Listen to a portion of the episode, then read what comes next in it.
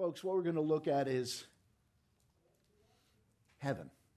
Not the unpleasant part of Revelation, where you see the, in Revelation chapter 6, where you see that there's going to be judgment and it keeps coming and it keeps coming and it keeps coming. I, I almost look, think of it as, as a picture of what happened when Hamas came in to that little uh, uh, situation where they were having some singing and dancing and all of that, and they're killing people, they're shooting people, and all of that kind of stuff. That is what I picture in Revelation chapter 6 when things begin to unfold, when things begin to fall apart. That's a picture of it. What John is looking at now in this text that we're going to look at today is beautiful. It's tranquil. It's just absolutely expansive that we can't even imagine all of it. When you see and experience heaven, nothing else matters, folks. When you see and you experience heaven, nothing else could matter. Last week, what did we look at? We looked at doors, we looked at thrones, we looked at lights, we looked at gems, we looked at rainbows, and we looked at elders. This week, we're going to progress a little bit more here and probe into the other things that John found in heaven that he's trying to explain. And, and at times he does a great job, and at times we have to use our imagination as to what he is saying.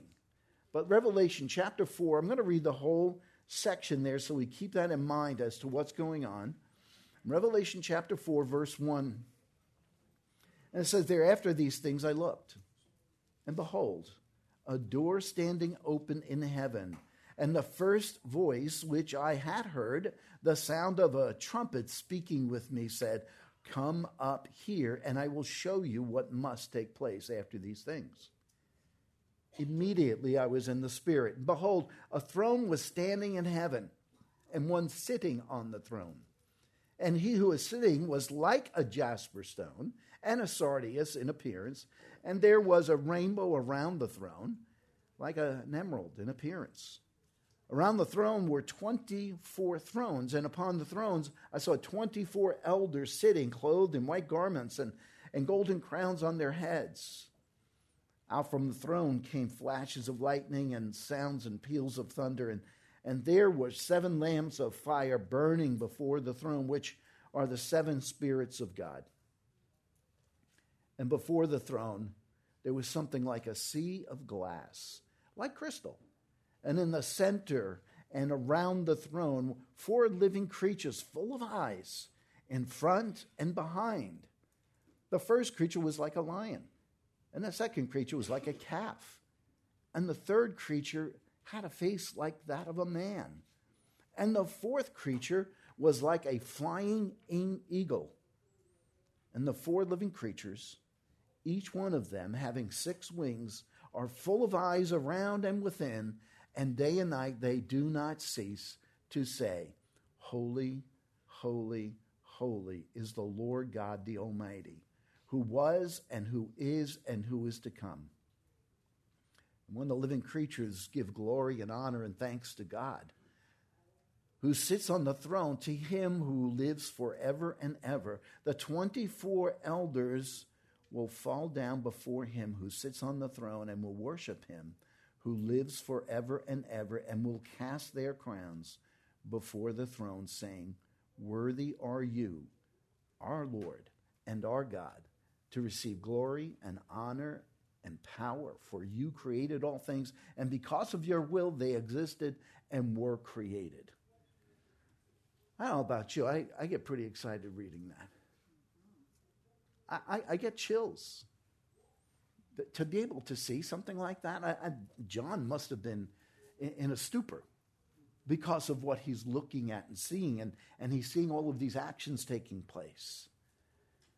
Revelation 4 5 says, Out of from the throne came flashes of lightning and sound, sounds and peals of thunder.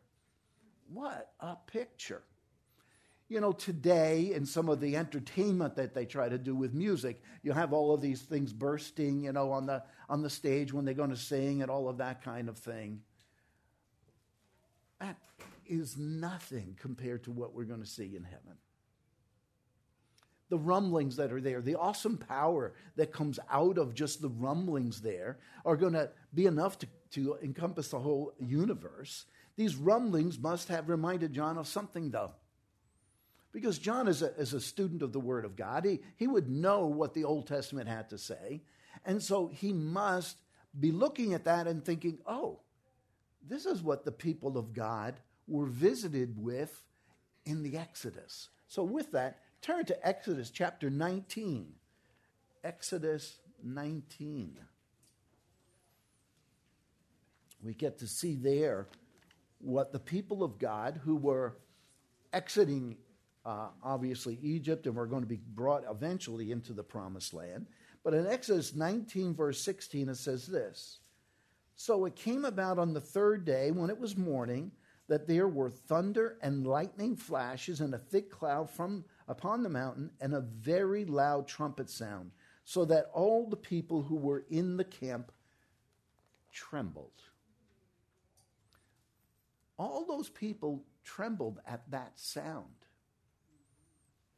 That's the same thing that we're going to do. When we are taken to see the Lord, we're going to tremble. We're going to wonder, what is this? There's nothing like this on earth. You have never had anything like this. I don't care if you've even been through war and you've heard bombs going off, it's nothing compared to what is going to be there. Turn with me to Job chapter 37. It's just a little look at what Job has to say about this. Job chapter 37. And yes, like last week, we will be looking at some other scriptures. Job 37, starting in verse 1. At this also my heart trembles. I, I, I just like that. I like that idea. We're not in control, folks. He is. And we tremble before him. At this also my heart trembles and leaps from its place. Can you imagine your heart leaping out of your body? Uh, but that's what he's trying to give us a picture. It's just, it's excited. Listen closely to the thunder of his voice and the rumbling that goes out from his mouth. Under the whole heaven, he lets it loose, and his lightning to the ends of the earth. After it, a voice roars. He thunders and his majestic voice, and he does not restrain the lightnings when his voice is heard. I, am not, uh, not a Southern Californian, you know that. I'm from back east, and in back east, we have what they call thunderstorms. Okay, we don't have them so much here, but back east, when you have a thunderstorm, I mean a really good one, wow. It's, it's like everything's cracking open. The, the trees get split by the lightning, all of that kind of stuff. It's beautiful, it's wonderful. You don't want to be outside, by the way. I, I used to be a caddy. They called the caddies in from the golf course. The golfers stay out there, but the caddies come in. Anyway, finishing that up, God thunders with his voice wondrously, doing great things which he cannot, which we, not he, which we cannot comprehend. I don't care how smart you are, you just can't put it all together. It's so enormous, it's so incredible of what our God does and who he is. Those are just a couple of pictures. The majesty of our great God and Savior is put on display here in Revelation chapter 4. That's what we're seeing, and, and John is trying to relate that to us as best he can. What an incredible time of importance with the people, meeting their Creator, meeting their God. The, the, the faith that they had and didn't have sight now is given sight. When you cross that, that threshold you now have that sight and you see it, and it's beautiful. John, being a human, can only give a limited understanding of the grandeur that he's seeing. I, I, can't imagine how you would even put that picture together, but he gives us, in a limited way, the grandeur he's seeing and beholding in heaven. Folks, read this even before you go to sleep at night. This is beautiful. This is what we look forward to. John can only give these pictures that he has. Pictures from his lifetime of lightning, thunder, crashes, all of that kind of thing. Tuesday night, I was here teaching, matter of fact, in this room. And then about 8 o'clock or so, uh, all of a sudden the lights go out, the air conditioning goes off, and the emergency lights don't come on immediately.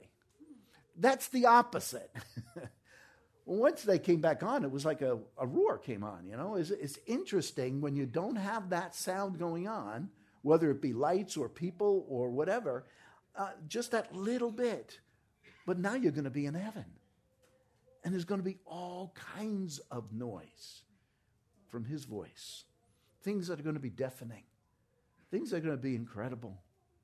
Ladies and gentlemen, these pictures, our brains are insufficient to be able to comprehend. Our brains cannot understand the phenomenal, cannot understand the majestic scene that's in heaven. And again, I, I, want to give you some more pictures. And since you're in Job, why don't you go to Job 36? And, again, this is uh, um, the, the giving of these pictures of our awesome God doesn't end. Job 36, verses 29 and 30 says this Can anyone understand the spreading of the clouds? The thundering of his pavilion? You can't understand that. What is going on? Behold, he spreads his lightning about him and he covers the depths of the sea. You know, they're still discovering animals that are in the depths of the sea. How long have we been here on this planet? He covers the depths of the sea. His energy is everywhere, his personhood is everywhere. Turn to Psalm 80, 18. Psalm 18. Psalm 18, starting in verse 13, it says this Psalm 18, 13. The Lord also thundered in the heavens, and the Most High uttered his voice.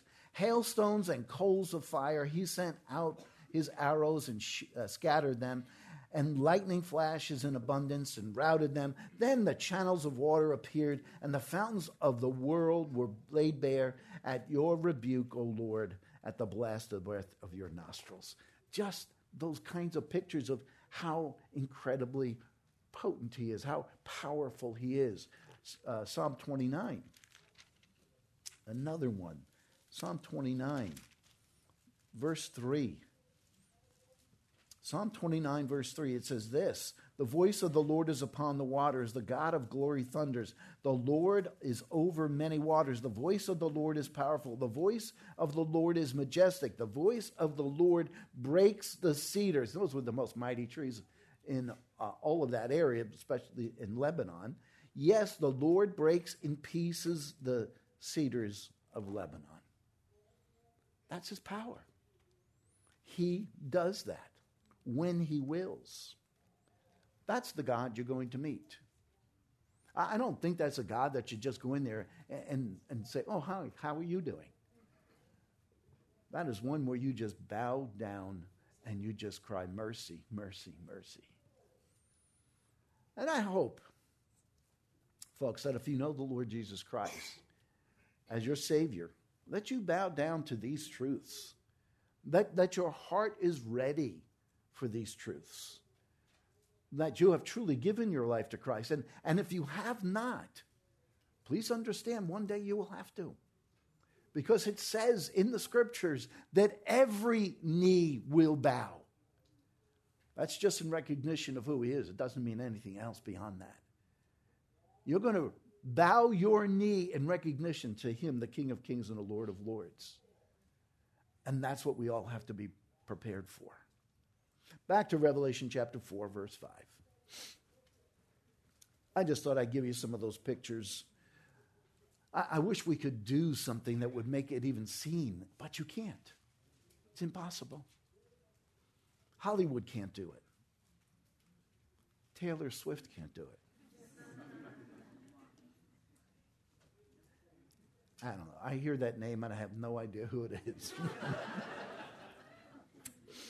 Back to Revelation 4 5. And there were seven lamps of fire burning before the throne, which are the seven spirits of God. I, I once heard a clip of Benny Hinn saying, These are the seven gods that we are serving. And I went, ay, ay, ay. Uh, the guy is off his rocker. That's not what it means. We'll get to what that means.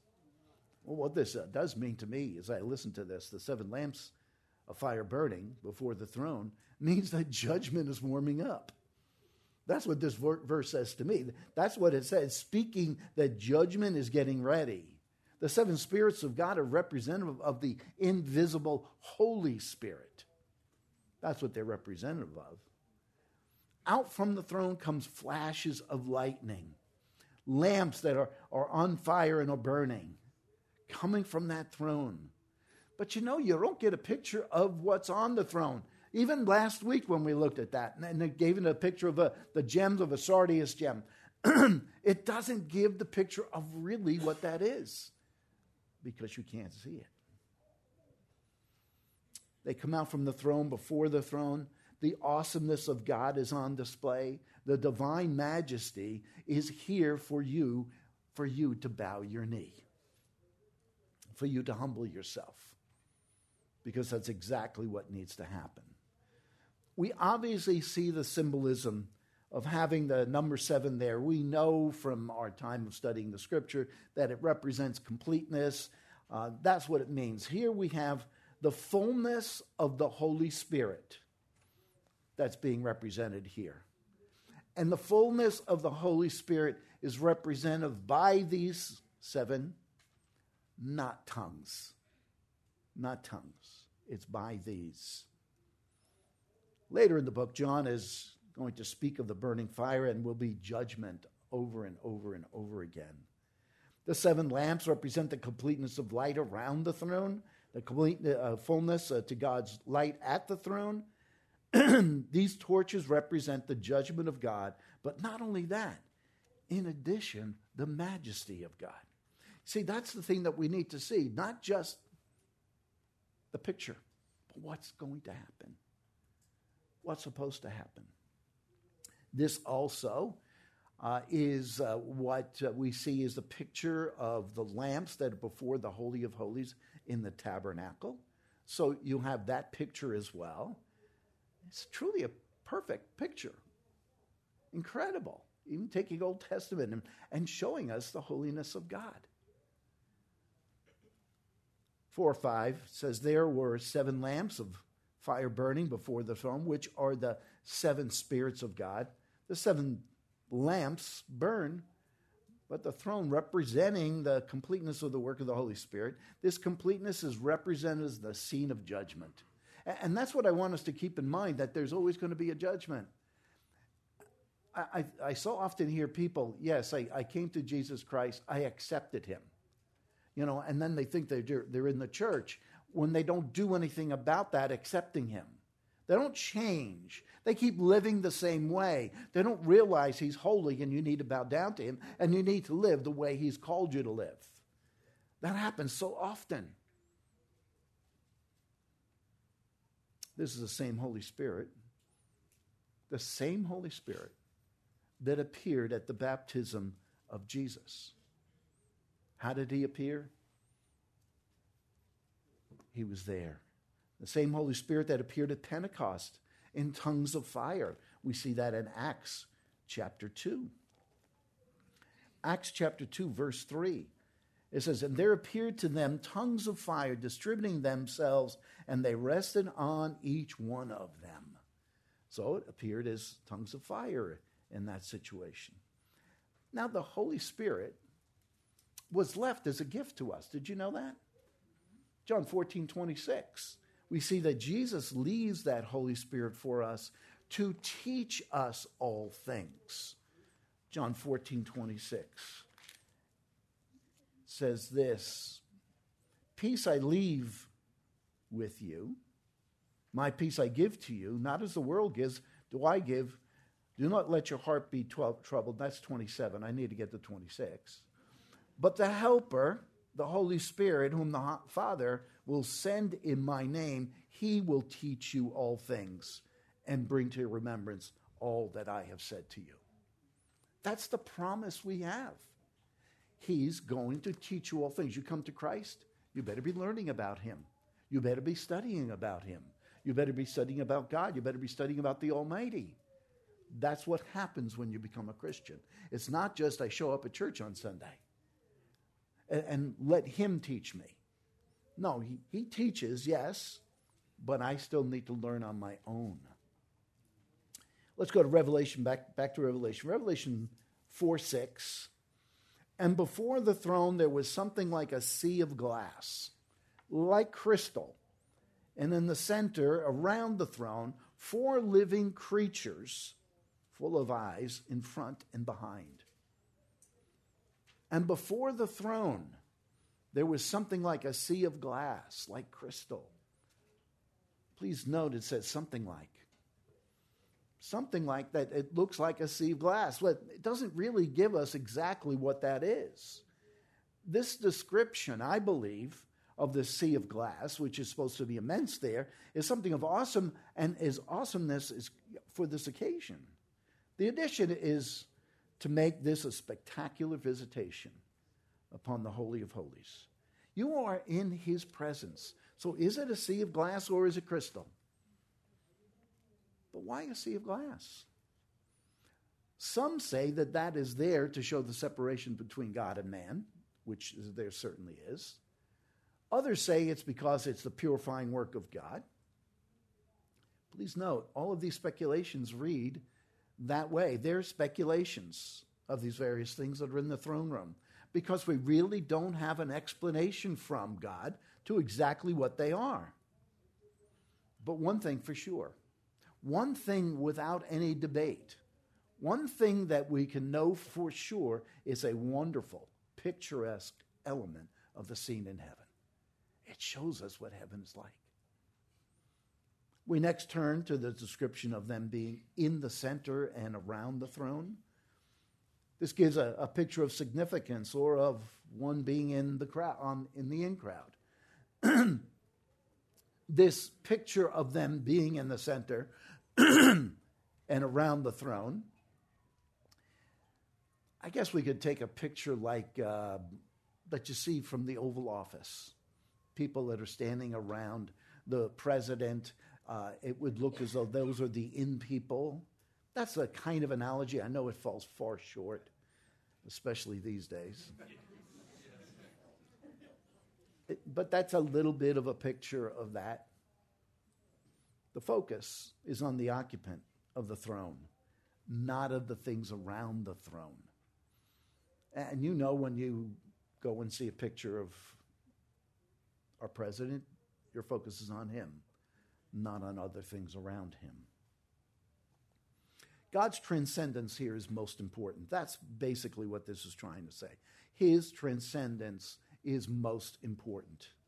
In the Old Testament book of Ezekiel, there is a similar picture that's rendered there, and it describes a sea of crystal, uh, but it's crystal of ice, not of glass. That is part of the scene that is in heaven. And it says this, and in the center and around the throne, four living creatures full of eyes in front and behind. Let's look at that Ezekiel passage for a minute. We got some time here. I just heard that we had extra time. Ezekiel chapter 1. Ezekiel chapter 1. This is a little bit longer reading, but, but stay with me. Ezekiel chapter 1, starting in verse 5. Within it, there were figures resembling four living beings, same number that we have here in Revelation. And this was their appearance. They had human form. Well, the form that you see in, in heaven, or that kind of thing, a, a human form, each of them had four faces and four wings. Their legs were straight and their feet were like a calf's hoof, and they gleamed like burnishing, burnished bronze. Under their wings, on their four sides, were human hands. As for the faces and the wings of the four of them, their wings touched one another. Their faces did not turn when they moved. Each went straight forward. As for the form of their faces, each had a face of a man. All four had the face of a lion. on the right and, and the face of the bull on the left. And all four had the face of an eagle. Now, I want to stop there just for a minute to say what that is. It's one face, but they have faces on all portions. They don't have to turn, they have them there. That's the way I, the picture I get uh, from this. And frankly, I think it is the picture. Where do we leave off? Verse 10. As for the form of their faces, they each had a face of a man. All four had a face of a lion on the right and a face of the bull on the left, and all four had a face of an eagle. There were such were their faces. Their wings were spread out. Each had two touching uh, another being and two covering their bodies. Uh, the, the picture is just absolutely incredible here. Verse 12, and each went straight forward. Wherever the Spirit was about to go, they would go without turning as they went. Now we're going to jump down to verses 17 and 18. Whenever they moved, they moved in any of their four directions without turning as they moved. As for their rims, they were lofty and awesome, and their rims of their four of them was full of eyes around and about. That's the picture that we get out of Revelation. It's similar. Front of the eyes, uh, they're front and the back. They, what does that represent? When you have all these eyes all over the place, it's like the mother who's always watching her child. You know, the helicopter mom who, who's always got her eyes on her child. She watches every little thing that they're doing. Or maybe it's the wife or the husband. You know, I, you could take it either way. These eyes are unceasing in their vigilance. These are representatives of God. And they're unceasing in their vigilance. Their eyes represent the omniscience of God. He's watching everything, and He knows everything, and He doesn't miss anything. I, I love that idea, and at the same time, I tremble at that idea because He knows everything I think, everything that goes through my heart. He even knows before I start repenting. Psalm 33. Psalm 33. It's just another picture here. Psalm 33 13. And it says this The Lord looks from heaven, Yahweh looks from heaven, He sees all the sons of men. Could you imagine? I think we're up to 8 billion people.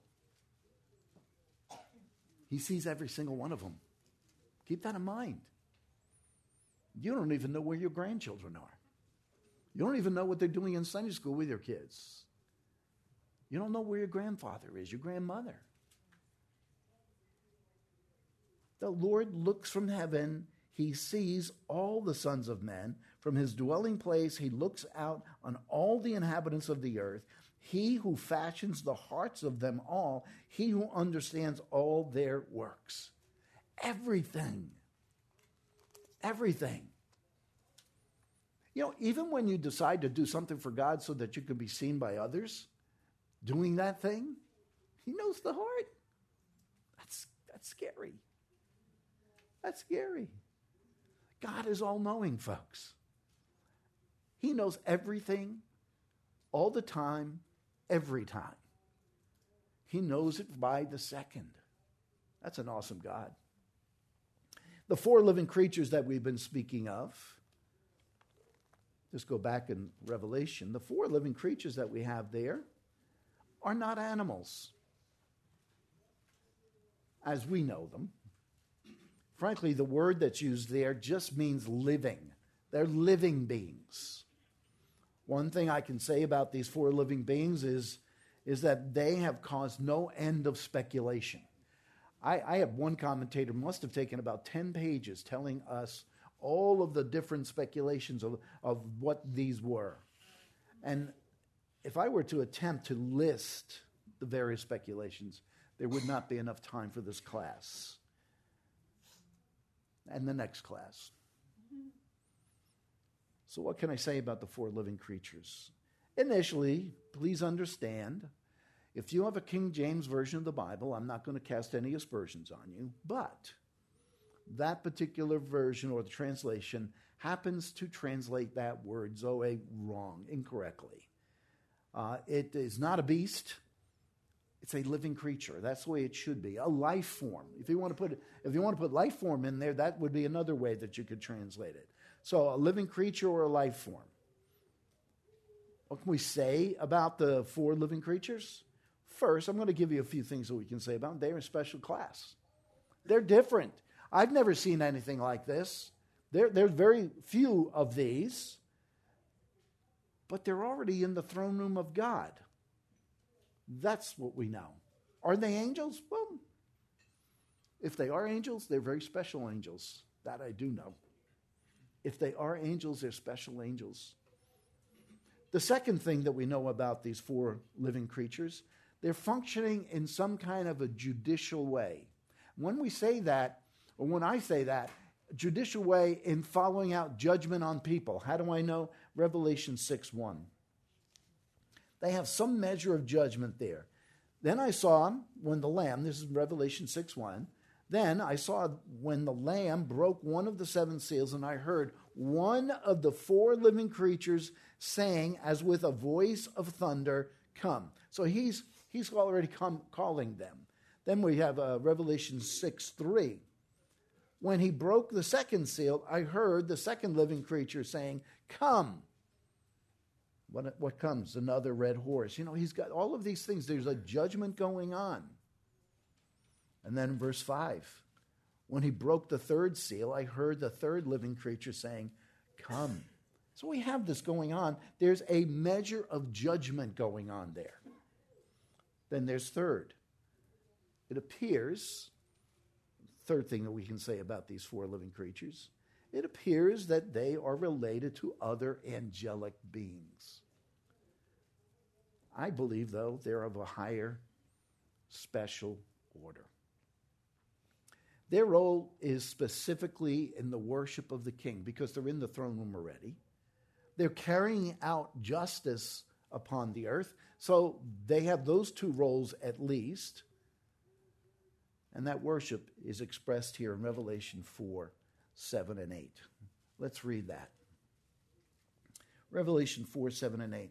The first creature was like a lion, giving us a description, and the second creature like a calf, and the third creature had a face uh, like that of a man, and the fourth creature like that of a flying eagle. This is the description we had from Ezekiel chapter 1. And the four living creatures, each one of them having six wings, are full of eyes around and within, and day and night they do not cease to say, and we'll find out what that is. Again, folks, this is incredible what is going on here. All of those eyes, we already have found out, that means that they are omniscience. They, they know what's going on, they have a picture of everything. Isaiah 6 is a picture of this. Again, John could be borrowing from the Old Testament and repeating these things, but no, I, I think John is seeing these things in heaven. In Isaiah 6 1, it says this And in the year of King Uzziah, death, I saw the Lord sitting on a throne, lofty and exalted, within the train of his robe, filling the, with the train of his robe, filling the temple. So we have Isaiah's vision of this, and he's in the throne room of God. And this is what he's going to say Seraphim stood above him, each having six wings. With two he covered his face, and two he covered his feet, and with two he flew. So he's giving the same kind of description. And then in verse 3, and he called, and one called out to another and said, Holy, holy, holy is the Lord of hosts the whole earth is full of his glory. So you can see it's, it's similar. This is what they do. Could you imagine doing something for all of eternity? Would you get bored? Some people have said to me, I don't know if I really want to go to heaven because it's going to be boring there. Are you serious? But that's what they're doing. And it says, at the end of the verse there, or towards the end of the verse, it says, and they do not cease. They're doing it all the time? Well, maybe not. Maybe not. Let's go back to the wings. The wings are mentioned here, and most commentators agree on what they are for. Two wings that are used to covering the face of, of the being, showing that they are in awe of the presence of God. In other words, they can't look upon the presence of God. They can't, even as those angelic beings in a special place, they can't look at Him. Two wings are covering the face, showing that they're in that awe. The two wings that cover their feet are there to show humility because how could they stand in the presence of God? If uh, you know anything about history and kings and all of that, whenever you come into the presence of a king, you have to get down and bow down. You can't look up at them. That's what can't happen here. And so they're showing humility. And then two kings, uh, two wings, so they can fly. Why? That shows obedience, readiness to go whenever God tells them to go. Go here, go there. They are ready for that. As a matter of fact, Ezekiel 10:14 gives us a you don't need to turn there, but Ezekiel can jot it down. 10:14 says this, and each had four faces. And the first face was the face of a cherub, the second face was the, was the face of a man, the third face was the face of a lion, and the fourth, the face of an eagle. Obviously, these creatures were during the prophetic days of Ezekiel, of Isaiah, and they're still there. They're there for eternity. They're doing this all the time. The commentators at this point dive into a sea of symbolism. I got to tell you, when I, I, look at all that they're writing about, and so they've dived into the sea of symbolism, and I don't want to take you into that sea because you may drown. Let's just take you into the wading pool.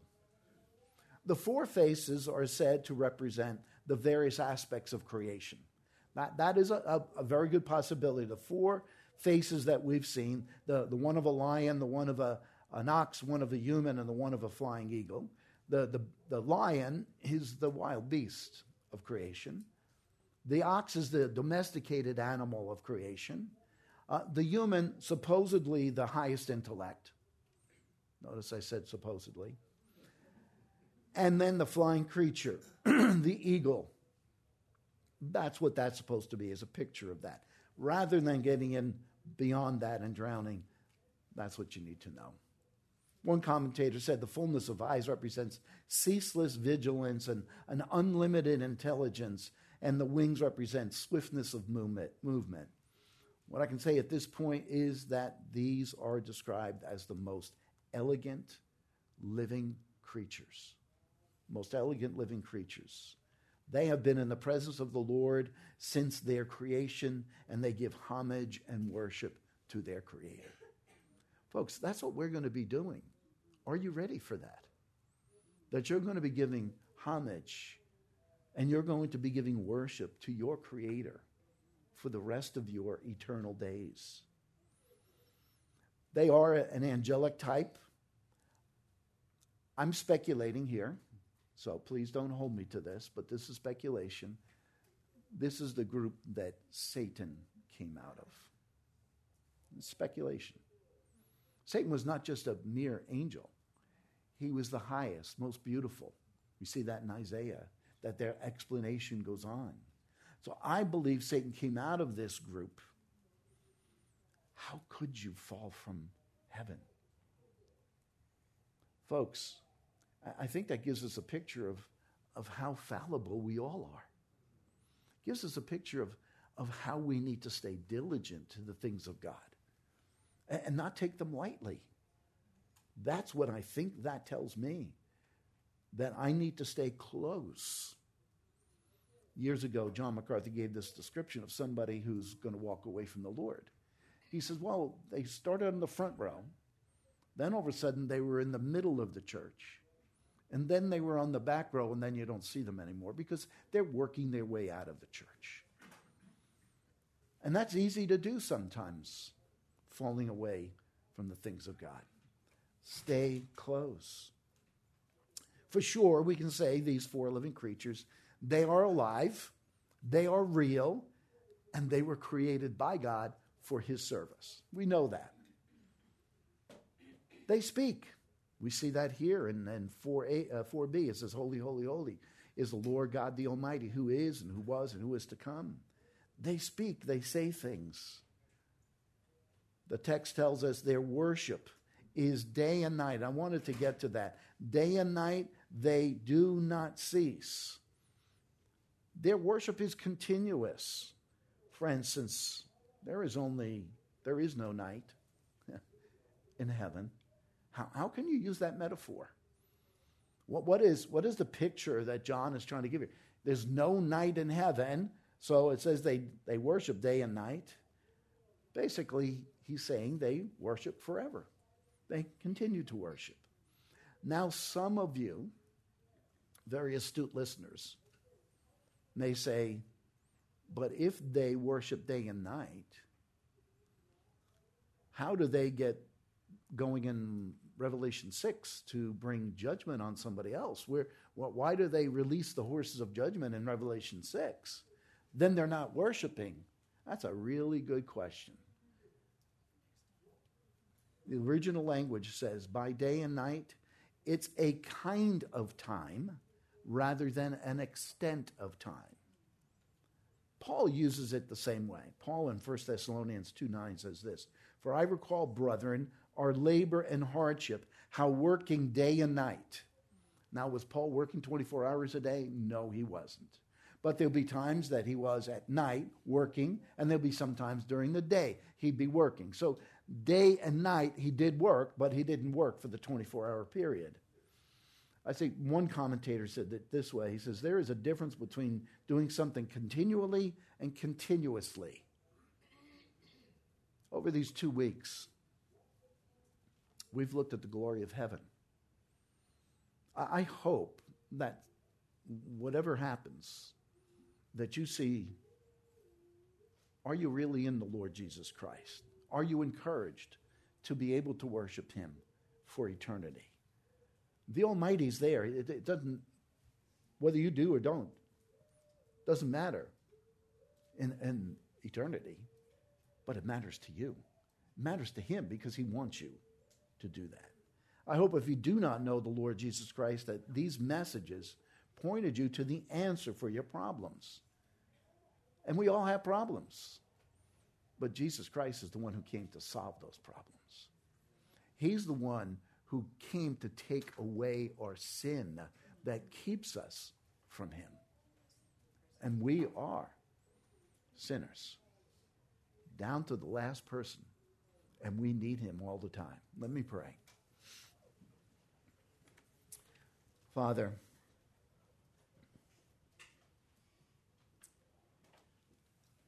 thank you for this scripture that John has given to us just a little bit of a picture, preparing us for heaven, even if you want to call it that, of preparing us for what we're going to see. And even when we see it, we will be struck, awestruck with what we see.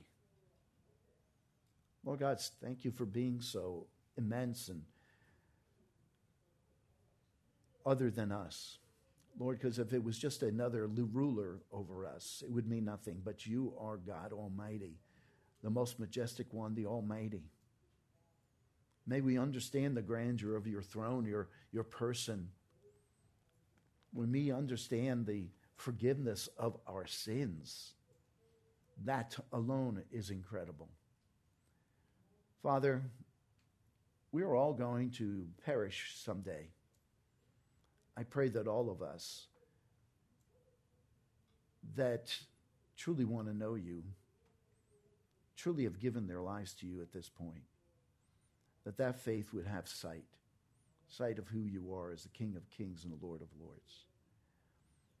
Lord, thank you for this day. And I even know that, or I think Pastor John's going to be preaching the same passage today. Pray this in your name. Amen.